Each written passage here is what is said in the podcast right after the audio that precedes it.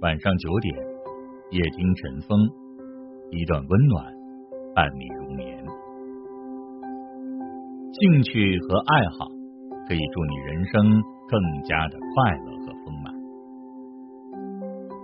有时候，因为谋生，因为责任，因为复杂的人际关系，因为不得已而为之的客观现实，我们无法选择自己爱好的职业。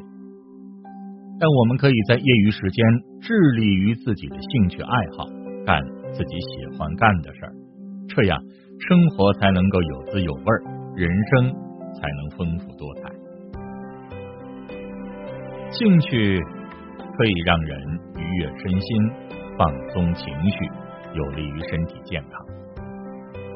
有调查发现，长寿的老人在饮食和运动方面几乎没有共同的特点。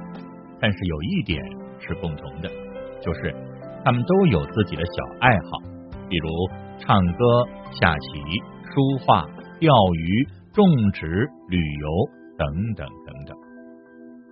如此坚持喜乐，人的精神有所寄托，身体免疫力自然增强，有利于抵抗各种疾病的侵袭，对人体的生理健康和心理健康都具有重要的保健作用。兴趣可以减轻人在生活中遇到的烦忧，让心情放松，让大脑清醒，理智的处事。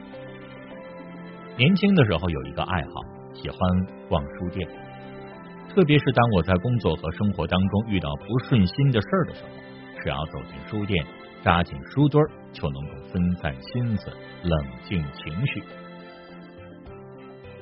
每次只要从书店里边出来，就觉得整个心情都会爽很多。总要买书，不买心里边会不爽，买回去看不看是另外一回事。可当时啊，真的有那种心灵上的开心满足，真正尝到了人生快乐的滋味。有一次跟同院住的一个朋友去书店，一下子买了几百块钱的书。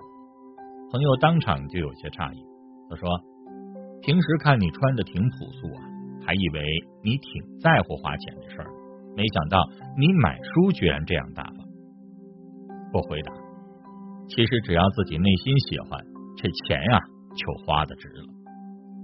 当然，追求个人的兴趣爱好，不能够违反社会规则，不能影响他人，不能超出自己能力承受的范围。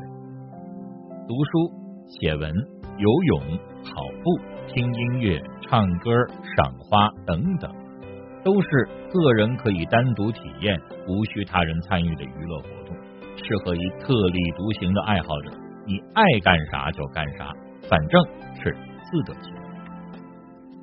二零一七年底，我迷上了写文章，给网站投稿，一路过来，除了写作艰辛，还被。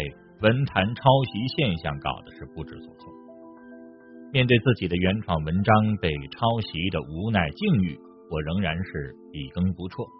如此坚守，除了自己对于文字的兴趣使然，还有自己对成长中的后人真诚的爱。希望我人生的点滴感悟能够给他们带来些许的帮助。所以，尽管抄袭者的行为很是可恨。给我写文的热情也是泼了一条冷水，但是反过头来想想，我还是努力的说服自己，看淡世事，继续在网上发表自己的原创的文章。至于抄袭的人，由他们的自己良心发现，相信总有一天他会为自己的不良品德买单。我只管按照自己的兴趣爱好写文，在。广大网友的阅读和认可中，获取精神放松和开心快乐即可。兴趣还可以缓解婚姻当中的矛盾。人世间，人无完人，事无完事，由此也决定了世界上没有完美的婚姻。但是很多人总想着要追求完美，男女都是从自己的角度去思考问题的。试图改变对方，于是婚姻就出现了各种夫妻感情破裂。如若有了孩子，为了给孩子一个完整的家，不让孩子受伤害，就不要轻言离婚。只要没有暴力相向，没有第三者插足，只是三观不合、性格差异，就要慎重考虑。此时，在冷漠的婚姻里，兴趣爱好对你的情绪疏导就起了至关重要的作用。婚姻围城里的人各按各自的喜好寻找事儿干，或将精力投入工作，或将爱心投入教育孩子，其实都是不错的选择。不过，必须得有个前提：夫妻互不干涉对方兴趣爱好的发展。如果有一方心胸狭窄，整天作闹，凑合都是难以维持婚姻的。夫妻之间虽然没有爱。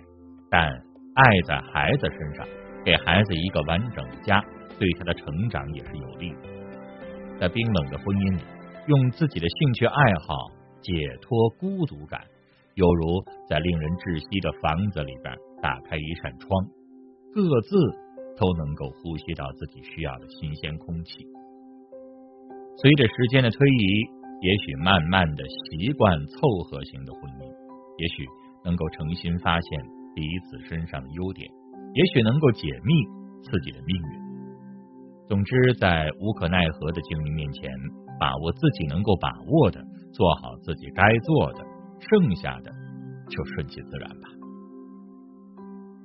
兴趣可以引导人确立奋斗的目标，可以让人在奋斗过程中减轻精神压力，排除消极情绪干扰，可以助人走向事业成功。人生不易呀，不论你的起点多么的贫寒，不论你的生活多么不满，请不要怨天尤人，不要被烦恼左右，而应该确立人生目标，拓展兴趣爱好，找到心灵家园，在生活的磨难中学会坚强，学会感恩，从而体验生命的精彩，让自己的人生更加的有意义。每晚九点，夜听晨风，一段温暖，伴你入眠。